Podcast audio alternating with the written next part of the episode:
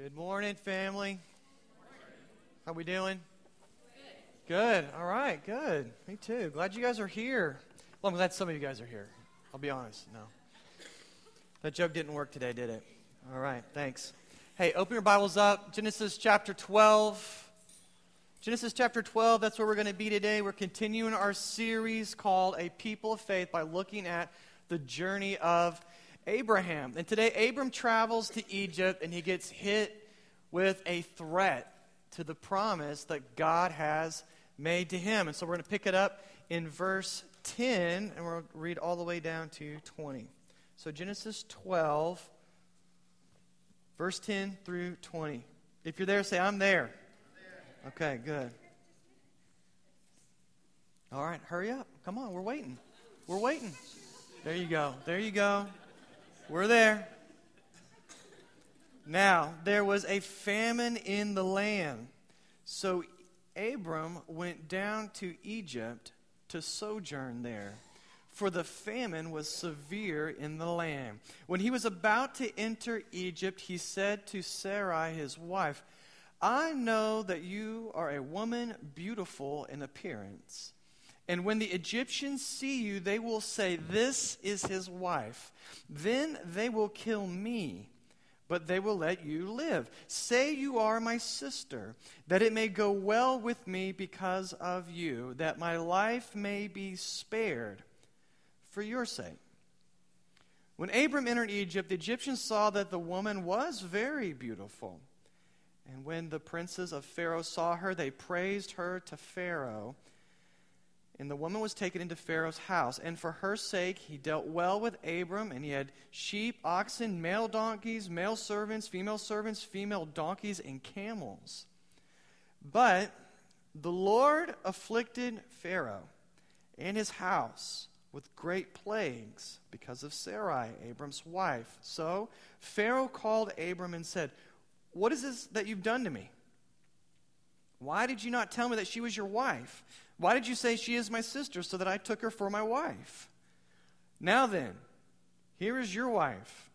Take her and go. And Pharaoh gave men orders concerning him, and they sent him away with his wife and all that he had. This is the word of the Lord. Let's pray.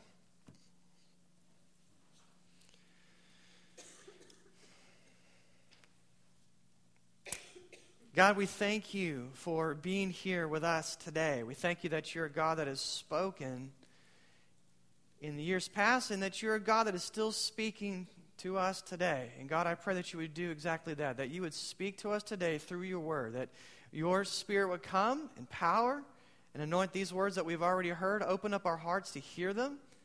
And God, I pray for us as a church that we would be a church that has no fear, that we would not fear where you are taking us, that we would not fear what tomorrow brings.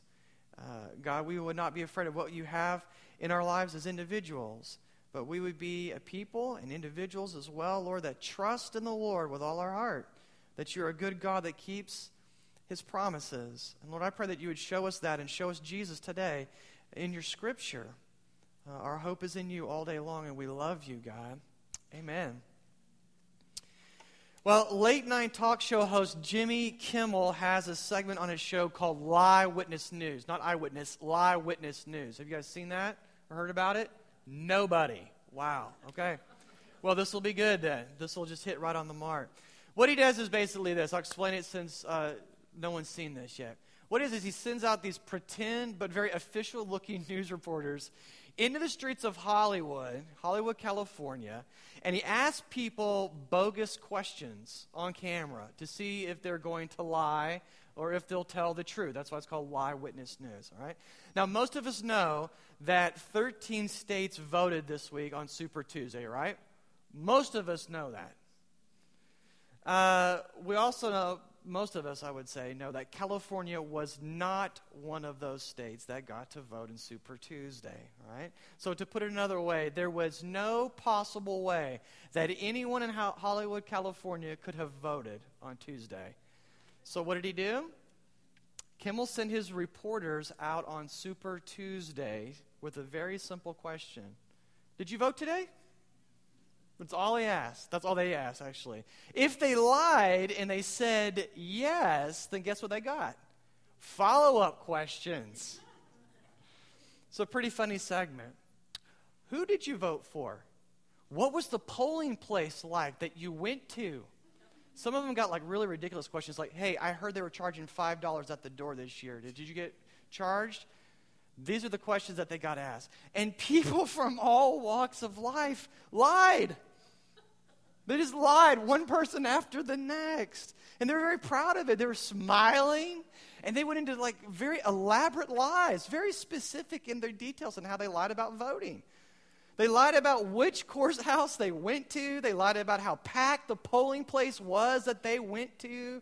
They talked about who they voted for. They talked about how, how mixed everybody was, you know, Republicans and Democrats. And they were so excited to see all these different people together at the polling place. And they talked to, some people actually said that they were very excited about the, the number of people that showed up. They had like specific numbers of people at their polling place that they went to.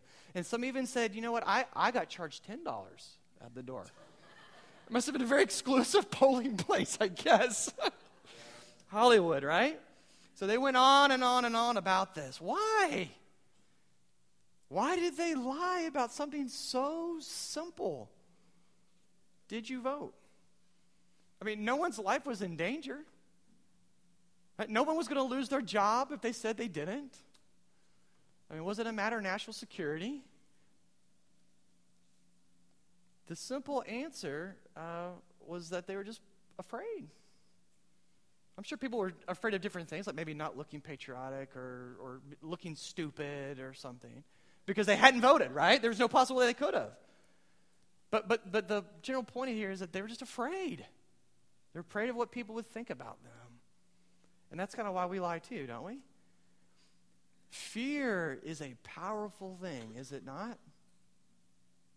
It can change you on the spot. Fear can make us do all sorts of things that on a normal day we wouldn't even consider doing. Fear will cause us to lie, make awful decisions, alter our daily routine, spend more money than we ought to, hide things from people or our doctor, right? Or our loved one. Roosevelt said it best when he said, The only thing we have to fear is fear itself, I think. Fear can dominate our life. In today's story of Abram, we're looking at what happens when fear controls our life. And the first thing that we see that when fear dominates us, it, it, it causes us to forget God and to rely on ourselves. It simply causes us to forget God and to rely on ourselves. So, what's going on here in this story is that there's a famine in the land, and Abram travels down south to Egypt to find food and water and basically to live so that he doesn't die. He and his entire entourage are going to live in Egypt as sojourners. Sojourners are non citizens that are finding safety and supplies in a foreign nation. Egypt has this great Nile River, right? So they're well watered, they're a well fed country. Even in times of drought, when everyone else had a hard time, Egypt's doing well. And so uh, people coming to live in Egypt for a while was not that unusual of a thing. They kind of expected this influx of people to come. Famine threatens Abram's life and by extension, the promise that God has made to him. So Abram goes to Egypt to wait out this famine. He hasn't heard from God in a while because he's been traveling around. It's been a little while since he's heard from the Lord. And so he does what he thinks is best. I'm going to go to Egypt and take care of my family. Now, so I want to stop here just for a moment and, and point something out. It's not wrong that he recognizes this threat to his life. It's normal, it's rational, makes sense. But it's one thing to be informed about our fears or informed, uh, yeah, of our fears. And it's another thing to be dominated or to be controlled by them, where they're actually driving the decisions that we make. Okay? Right before they cross the border, he pulls over the caravan to the side of the road and he has a little conversation with his wife. We just read it, right? And he says this Look, here's what I know. Here's what I know. I know that you're beautiful. Compliment. He's off to a good start, I guess. I know that you're beautiful. And I know that the Egyptians will, what they're going to do to me when they find out that you're my wife and I'm your husband. I know that, uh, that, that instead of being hospitable, hospitable to us, they'll kill me and they'll take you to be their wife. So I got a plan. I'll take care of this. Here we go. Abram knows a lot, doesn't he? Before he gets into Egypt. Did you notice that? He just knows a lot. He has an entire scenario mapped out in his mind. He just knows the future. He knows what everyone's going to do and what they're going to say and how they're going to act. All of a sudden, Abram's become omniscient. There's no sign here that he asked God for help, that he asked God for his advice. He just does what he thinks is best. And why would he? Why would he talk to God? After all, he knows the future. He knows what's going to happen. It's not time to talk to God, it's time to make a plan and work the plan. It's like he completely forgets about God, that God's the one that's called him on this journey and made these promises to him. He's being dominated by his fears, not just informed by them. You know, when we become dominated by fear, we all believe that we can see the future in exact detail, don't we? We all get like this crystal ball, we think. We know exactly what's going to happen and how it's going to go and what we need to do about it. We know what people will say. We know what the test results will be. We know what people are going to do to us if we say this or we act this way. We just know how it's going to play out. And we're convinced in our minds. And what happens is, guys, we forget about God in that moment. Are you tracking with me? We've just, for, just forgotten that He's existed, that He's with us. In those moments, we should be asking God, What are you doing in this moment in my life? Or, God, what are you doing here in this situation? Let me pull back and look. What, what are, what, show me the fingerprints, your fingerprints in this situation, because I can't see it. That's what we should be doing. We should be calling, that's what it means to be calling upon the name of the Lord. But when you already know the future, why do you need to talk to God? Right? It's time to make a plan. You see, it's not so much that we don't believe in God anymore, it's just that we've forgotten about Him. Fear can make us forget God, and it can make us forget His promises to us. So we start to rely on our own knowledge of a situation or a person. We rely on our own logic, our own resources that are at our hand. And when we're dominated by fear, when fear dominates us, we become selfish also. We don't just forget God, but we become selfish. So turn inward, in other words, and we rationalize it. So what happens is Abram has forgotten God. He takes it upon himself to save himself with this plan. Uh, now we're going to read these verses again. I want you to take a look at how selfish his plan is. See if you can spot this, okay? It's interesting. Verse 11. When he was about to enter Egypt, so he's, he's pulled the caravan over to the side of the highway, all right, the city limits, all right? He says to Sarai, his wife, I know that you're a beautiful woman in appearance.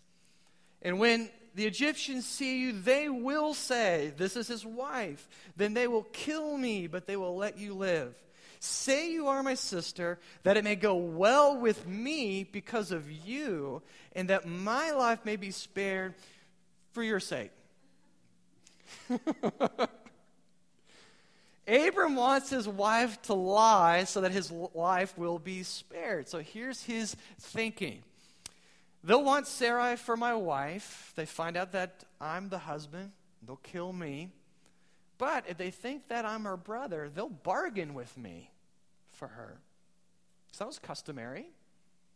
So they'll just play by our customs. Sounds reasonable, right? It could work. Could work. Maybe Abram thinks that he can bargain with the Egyptians. Maybe he thinks he can, like, I don't know, outfox them somehow or bid the price too high. I don't know what he's thinking. But what we do know is that Abram's hoping that everything plays out exactly like he thinks it will play out in his scenario.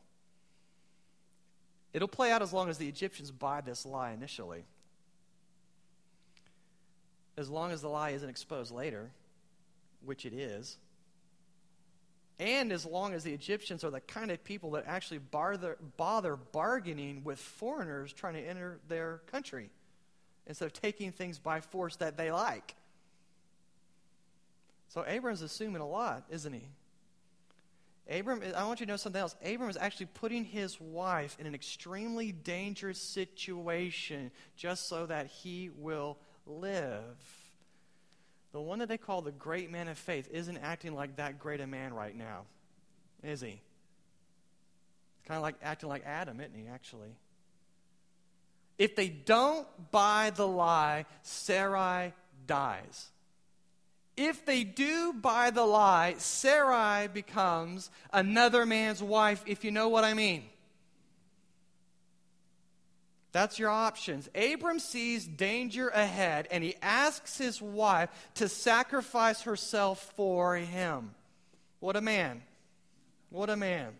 He places his wife literally between him and danger. Between him and death, I want you, sweetie, to stand between me and death. Go. It'll be great. This will work. Remember we talked about last week? That, that after the Garden Eden, after Genesis 3, the entire world turns into like the Jerry Springer show. This is what I'm talking about. This could be like, you know, guests on the Jerry Springer show. But here's the deal he coats his entire plan with like this little thin veneer, this appearance of selflessness. I've, I've taken care of the family, I've taken care of you.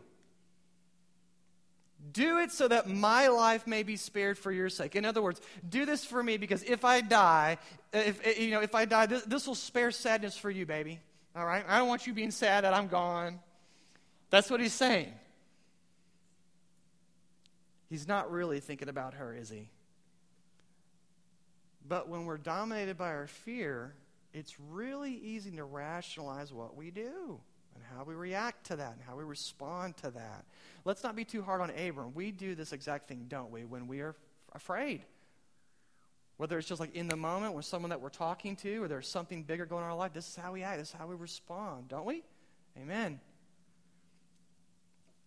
You know, for some of us, some of us as men that are afraid that their family will not have enough, so they work all the time. I want my family to have the best. I'm afraid they might not have enough. So they're going to work all the time. And what you get is this functional one parent family. The father actually sacrifices the family in the name of the family. That's the irony of that situation. He says he's doing it for them. Look, this, why do you think I'm at work? I'm doing this for you. I'm doing this for you. But he's really doing it for him, so he'll feel better. Instead of recognizing that provision for the family comes in more ways than just the amount of money in the bank account, he slowly kills the very relationships that are most important to him. What about moms? Got any moms in here? All right, moms, coming at you. Moms are fearful that someone might hurt their young child. So they come up with this great plan, this solution. You know what? If I can make my kids afraid, like I'm afraid of everything, I'll keep them safe. What we call this? Putting the fear of God in them. No, you're not. You're putting the fear of man in them. You're putting the fear of man in them. If I could just make my kids afraid of everything, walking home from the bus stop, watching movies at a friend's house, joining a sports team at the school, if I can just make their fears as great as my fears are, that will keep them safe. That'll keep them out of trouble if they're afraid. They say that they do it out of love for their child, but really? Come on. And a little bit out of the love for themselves? Because if they're sad, they get sad, right? If they get hurt, they're hurt. So instead, what happens, instead of the child being equipped with the wisdom to know what to do in various situations, they're saddled with fear in various situations. They're not confident in those situations. So the child doesn't try anything beyond their abilities. They never leave the city limits or the basement. They never know how to choose and maintain good, healthy friendships. I don't know what that looks like. Here's another one, all right?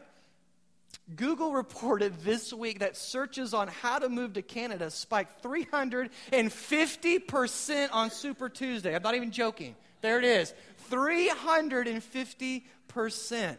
Now, are you someone that's afraid of what might happen to our country if your particular person doesn't get voted, and elected? Does that put fear in you? Are you someone that's in, that wants to, instead of stay and cultivate your own neighborhood, cultivate the community to a better place, you'd rather leave? I guess from these searches, a lot of people do. Here's what I'm saying this matters, guys. This matters for us. A couple of questions here. Because when fear dominates, we become selfish, and it's really easy to rationalize it. It just makes a lot of sense to us. So here's a couple of questions. What are you afraid of right now? What is it? Can you pinpoint it? Like, what is taking up the most mental real estate? You know what I'm saying? What is that? And secondly, how are you responding to fear? How are you resp- if, when you, if you could step outside yourself and look at yourself responding to that, how are you responding right now to that fear? Are you worrying about it? Is it showing up in your sleep patterns? Is it coming out in the way that you talk? Are you just checking out? Some people, that's how they deal with fear. I'm just checking out. I don't care. I'm here, but I'm not here. You praying? How are you doing that? So, what keeps us from being dominated by fear? Well, we must see that God keeps his promises to us. God keeps his promises to us. Let's go to Genesis 12. Let's go 17 through 19. Okay? We got the scripture? All right. But the Lord afflicted afflicted Pharaoh and his house with great plagues. That sounds like a little foreshadowing, huh? That shows up later, doesn't it? Exodus. But the Lord afflicted Pharaoh and his house with great plagues because of Sarai, uh, Abram's wife. So, Sarah, uh, so Pharaoh called Abram and said, What is this you've done to me? Why did you not tell me that she was your wife? Here you have an Egyptian rebuking Abram. You got a bad guy rebuking the good guy. That's, that's going to sound pretty funny, doesn't it? Why have you done this to me? Why didn't you tell me that she was your wife? Why did you say she is my sister so that I took her for my wife? Now then, here's your wife. Take her, go. It's really choppy in, in, in the Hebrew, especially. Here, wife, take, go, is what it says. He wants them out, and we'll give you an armed escort to make sure you get out. He is thrusting them out. The Lord spares Abram's life, even though he lied, forgot God, trusted in himself, put his, and put his wife in a place to be sexually exploited by somebody else, instead of protecting her like he was supposed to. He spares Sarai's life though she is complicit with the plan, instead of reminding her own husband about the promises that God made. She didn't say a word in all this. Did you notice that? Did you notice how silent she is? It's deafening how silent she is. Not only that, but the Lord gets them and their entire entourage out of Egypt in better shape than when they went in, not because of Abram's faith in God, but despite his lack of faith. They come out smelling like a rose in this situation. It's remarkable, guys. God looks at Abram's failure to trust him and basically says, I'm going to keep my promise to bless you all by myself. I love the all by himselfness of God, don't you? I love that. God keeps his promise to his to fearful and faithless people all by himself. Pharaoh is cursed for dishonoring Abram, just like God promised in verse 3 of chapter 12. We talked about that last week, remember? God kept his promise. Sarai and Abram are both rescued so that the promised offspring, Jesus, will come from their own body to redeem the world, just like God promised them earlier. God is keeping his promise.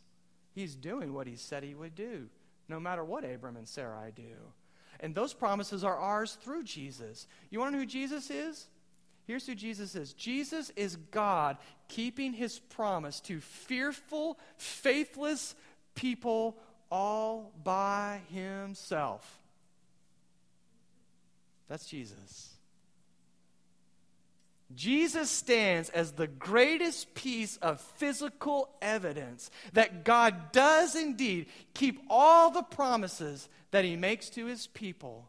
Galatians 3:29 says it this way, "And if you are Christ, then you are Abraham's offspring, heirs according to the promise." The gospel tells us that even though we treat God according to our fears, God treats us according to his promise because of Jesus Christ. That's good news, isn't it? That's good news for faithless, fearful people. Amen? That's right. So, what does that mean for us? What does it mean that God keeps his promise to us through Jesus Christ? Well, it means a few things. First of all, it means that we don't have to be dominated by fear. Praise God. Can be, will be sometimes, don't have to be.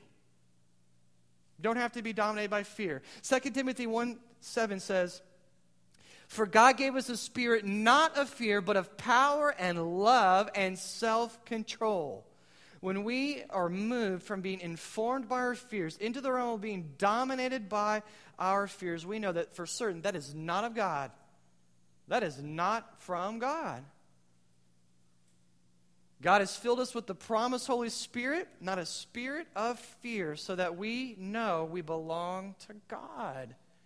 And His love, through His Spirit, casts out all fear. It removes it. Here, take, go, leave, is what His Spirit says to our fear.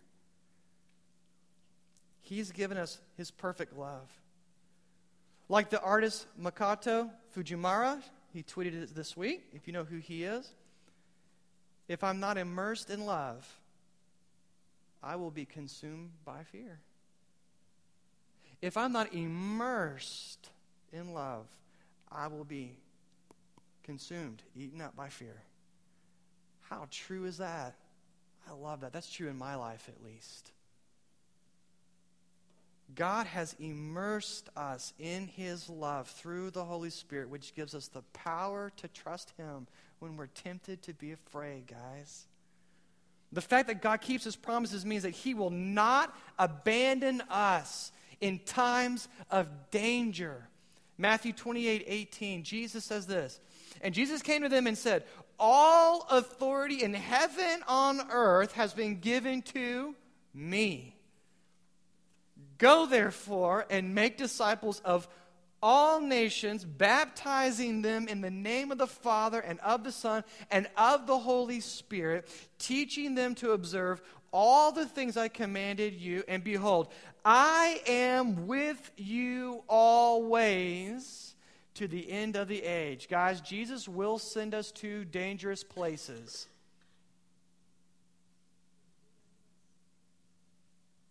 Jesus will send us into dangerous situations. He has not promised us safety and He hasn't promised us comfort. But He has promised us His very own presence. I am with you. I, the one who has all authority, I am with you. I am with you always is what he says. The fact that God keeps his promises means that we are secure even when we face death. Even when death comes for us, we are secure. John 11, 26. He says, And everyone who lives and believes in me shall never die. Do you believe this? That's what he said. In the end, everybody dies. Everybody dies except the Christian. We go from life to life through a paper thin doorway called death. We go from life to you can't kill a Christian. That's what Jesus is saying. You can't really kill a Christian because we are secure in Christ. We're in his hands. Not even death can snatch us out of his hands because he's the resurrection and the life. Guys, these are wonderful promises to us from God, all because of Christ's faithfulness. All because of Christ's faithfulness, they're ours. Christ trusted in the Father perfectly, even in the face of fear and a horrible death looming right at him. Abram had great faith, but Christ had perfect faith all the way to the end. Where Abram failed, where you have failed, where we have failed to trust in the promise of God, Jesus has succeeded. Jesus has trusted him. And in doing so, he's completely fulfilled God's promises to us. Isn't Christ wonderful? Isn't worthy of some songs and some prayer? Isn't worthy of a sacrifice? He's worthy of our love. That's why we love Jesus, guys. That's the gospel. That's the good news of Jesus Christ. What does it do to your soul to know this? To know that God has rescued you from sin and death, not because of your performance, but because of his promise. What's that do to your soul? Doesn't that make you want to trust him the next time you're tempted to be dominated by fear? Absolutely. Absolutely. Jesus shows us. And it just tells? Jesus shows us that our God is not just a promise maker, He's a promise keeper. Jesus shows us that. So let's trust Him, guys. Can we do that this week? Let's decide we're going to trust Him this week, whatever comes in front of us this week. Because we don't know the future, but He does. And He's made preparations for us. He's given us someone to look at. All right, let's do that this week. Amen? All right, I love you guys. I want to pray for you, okay?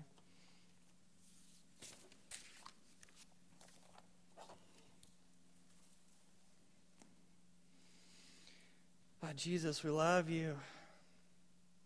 You're the King. Thank you for doing what we couldn't do. Thank you for being faithful when we were faithless. When we broke rank, you stood firm. Thank you. Oh, we get these promises because of you and not because of us. God, I just pray right now that you would make us a people that are not afraid. I pray that you'd make us fearless, knowing that we're secure in your hand, that you go with us. You are with us always. God, when fear comes, when it taps on our door, when it sends us an email, when it stands right in front of our face talking to us, I pray that you would help everyone in this room that we get a picture of you, Jesus. Smiling, strong, secure, with these words on your mouth I love you. I love you It doesn't matter if they hate you or are disappointed in you or if they've come to trouble you. I love you. Amen.